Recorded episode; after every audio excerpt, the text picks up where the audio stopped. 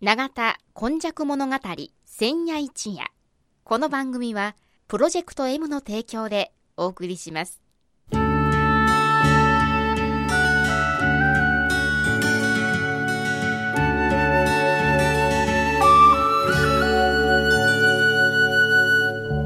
戸は港があることで多様性のある町となりました。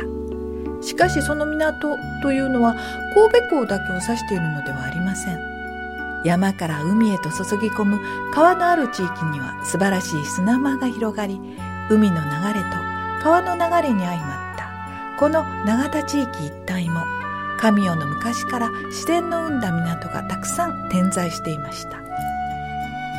そして港は海外からの素晴らしい知恵や文化をその往来する人々と共に受け入れる場となり豊かな暮らしを生み出していったのつまり自然が生み出した小さな港が瀬戸内海を望む永田地域にはあちこちにあり長い長い時代を超えた昔から大陸や朝鮮半島の人々との交流を紡いできたのです。そして海外のみならず奈良の都や京の都の人々が大陸へ朝鮮半島へと往来するその一休みの場として出船入り船の合間の休みどころとなっていた。というのがこの永田地域の古来からの多様性を育む素地であるとも言えます。この番組「永田今昔物語千夜一夜」これはこの地域を育んできたこれらの多様な人々の往来とそしてここが住みよいということで定住してきた人々の培ってきた様々を一人一人の視点で読み解き解析し永田の多様性これがこれからの時代の大きな力になるというこの地の歴史を掘り起こしながら未来予想図を皆様にお届けするという番組です本日もこの番組、長田今昔物語の時間がやってまいりました。81夜。えーこのお話をしていただくのはこの方です。長田に住んで70年、和田寛治と申します。はい。司会進行はいつものように、キムチ焼きがいたしますが、和田さん、はい。81。今日はどんなお話？ですか81、いやですね。えーっと、今日はね、長田の鬼さん。と言われたら、長田神社近辺の人はよく分かって、長田に住んでる人も、あ、節分の行事やなっていうのが分かるんですけどね。寒い時ですねはい今昔物語もね、もう70から80、あの、やりましてね。ええ。それで、70夜からは10回は震災のシリーズでしましたけどね。はい。81や81回からはね、少し季節性も入れながら、井上さんと一緒に長田とか、そのお隣の須磨、兵庫の話題も取り入れて、はい。今昔物語ね、お送りしようかと思うんですけども。これ季節性っていうのは、はい。やっぱりあの、そこに住んでいる人たちにとってのこう、日本は四季ありますから、そね。それぞれの生活に、あの、昔の人が、この時はこういうこと、このことそうですね。そういうものね。まあ、お正月なんかはね、皆さんはい。1月1日、まあ、ほとほとんどの人がお宮参りか、なんかね、するとかいうのになってるけども、節分とか、あの、春を待つね、節分の、特に、あの、どう言いますか、立春とか、いうね、ど。かなり季節的には、あの、ものすごい重要な、はい。寒さからね、逃れれて、やっと春が来るな、いうような時に、永田神社では鬼酔いはい。と。言われて、追なし追なしき。なかなか難しいですよはね。い、難をね、はい。人弁に、な、至難の難を書くんだけどはいはいも、追なしきえええ鬼さんに役を追っ払ってまう。これ、他のとことちょっと違いますね。違いますね。他のとこは鬼は外、福は内で、うん。うん鬼は外行け。豆で追いやらせとはい、悪い奴は行けと言うんけどだけど、長田の場合は神さんをね、あの、鬼さんお願いするわ、悪い奴、今年来るのを退治して追っ払ってよっていうような行事でですね、まあ、天下の太平を願うとか、今時はもう絶対それは願わなあかん。天下太平とかねま。あ、風が、まあ、時には順次言うんやけどね、時にはそれに従おうと。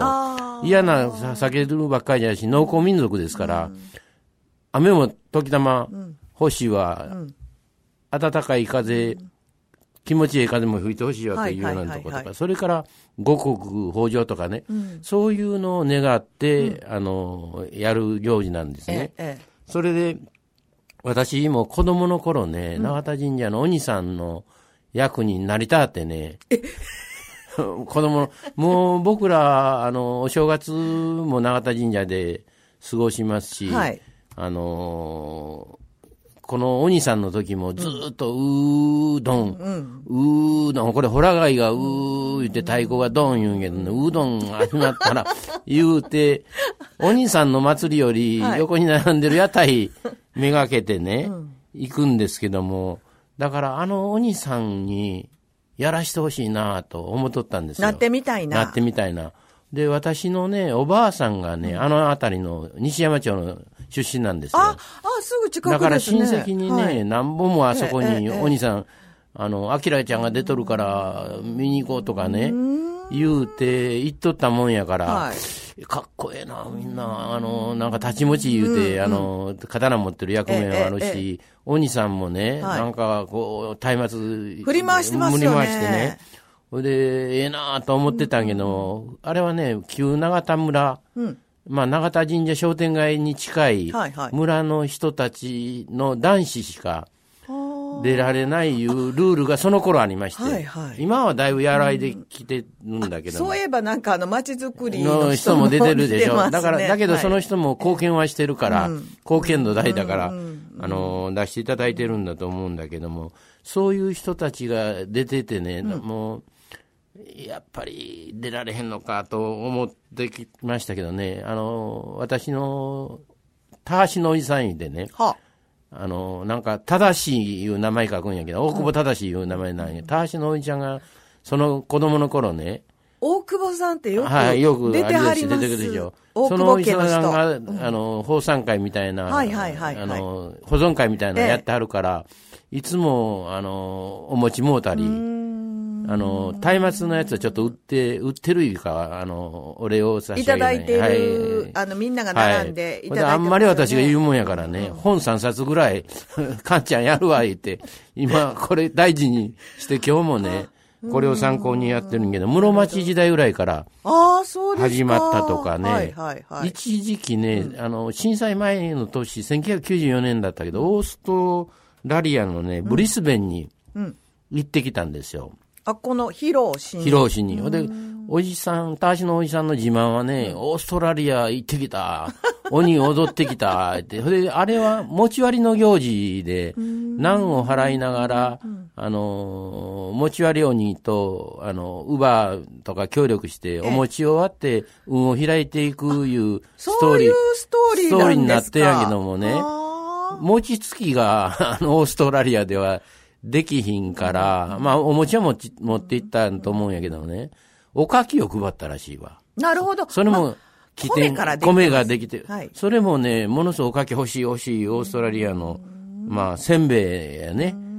で、ものすごく大成功やっていう話を何回も聞かされました。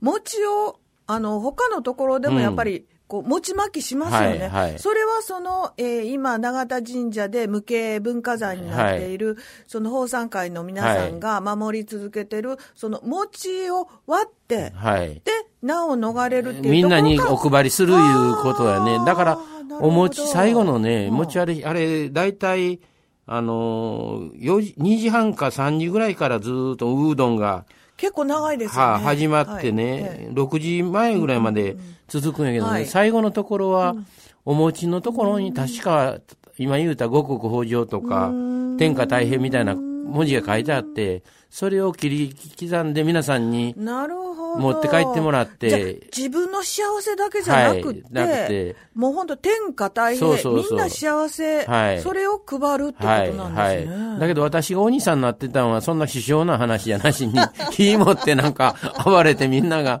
嫌がるのは、ほで目が小さいんですね。だから、あれから見とったら、なんか、あの、ガイドしてもらわなかったら、うん、とても階段も降りられないという。うねうね、あの、付き添いの人、ね、はい。あれ、さっき、はか、袴来た人にね、二、人に支えられてね、はいはい、ガーッとね、あの、なんか、休んでる姿もね、あれもなんか、ごつかっこええなと。あの、えっ、と、なんというか、クールっていうあークーか。そうそう、クール言うてかっこええなと思ってね。はい。はいだけどね、もう、今はね、もう70も超えましたから、お兄さんやらしたるわ言うたって、それはね、こんだけ貢こんだけ。献してるけど。というのは前の日にね、はい井戸水かぶらなあかん朝さ。それで、確かスマ海岸にもジャブーンって入るんですよねわわーっ。とスバ海岸にね、い朝行ってね、みそぎ寄せな。それ嫌や、嫌嫌やから。それは嫌やけどもね、このもう古いあの、この、いただいた本調べてたらね、今は須磨海岸で水族園のあたり行ってるらしいわ。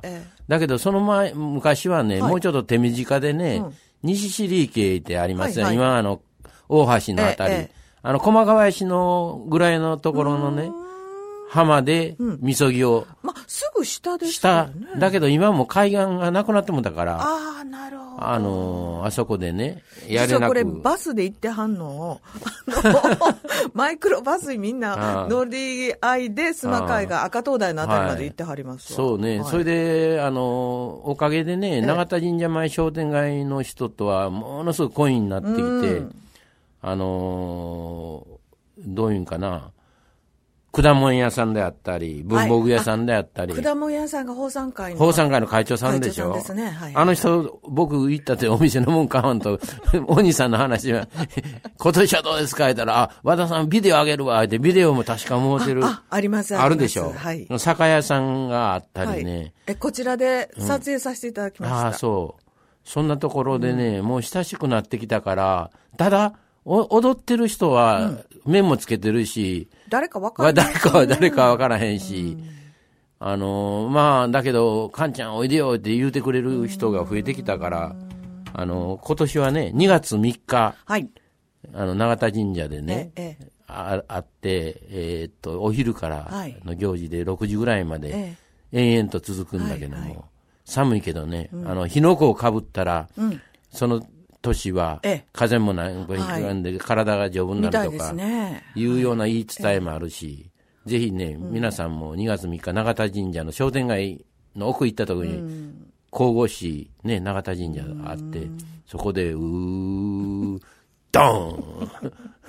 うー、ドーンぜひね、聞きに来てくださったらはいいなと。皆さん、このうーっていうのは、ホラ貝のつもりらしいですよ。はい えーそしてまた、あの、これ本当お面も、はいあの、ずいぶん古いものからあって、あの、それのご会長もいろいろあったあっりとか。て、それでミミニチュア版もね、例えば赤鬼、乳母鬼、ホウスケいうの、アホみたいな。で、青鬼とか、一番太郎ってね一番最初に出てくるのはね、一番太郎が出てくる。ごっつ顔は大きいんですよ、面の。僕は一番太郎、いいなと思った一番、重たいかもしれない、重たいけどね。はい。わーって一番出てきて、あなんかごっつ元気がええって暴れ暴れまくるいうような印象を持ってましてね。だから家は鬼があるかな。で、ミニチュアのやつもあったりするけどね。いやこういうやっぱりあの神事と言われるものですよね、はいはい。どちらかというと宗教っていうよりはなんかあのあの風俗、はいはい。えーそこの地に生き続けるためのやっぱり知恵を伝えていく、語り部の一。つでもあるかそれが立身に向かって心とか気持ちをね、はい。はいもう一回新たにしてみるというようなことでは、もう大切な行事だと思いますね。えですね、えーもう本当に古くから平安時代からっていうようなことをやっているという神社さんがこの長田にあるっていうことも、やっぱりもう一度各地域そうですね。の方々はい。も見に行っていただければどうかなっていうふうにはいは思っております、えー本日は2月3日。これはあの、えー急じゃなくて新のスケジュールでいい土曜日ですよね、はい。こ今年は。あそうですか、はい。えー2月3日のこの追な式、はい。ぜひ一度おいでいただければというふうに思います、今日、えー永田神社地域のお話をしていただきました。この方は？長田に住んで70年和田勘でした。はい。来週もまた楽しみにしていてください。この番組はプロジェクト M の提供でお送りしました。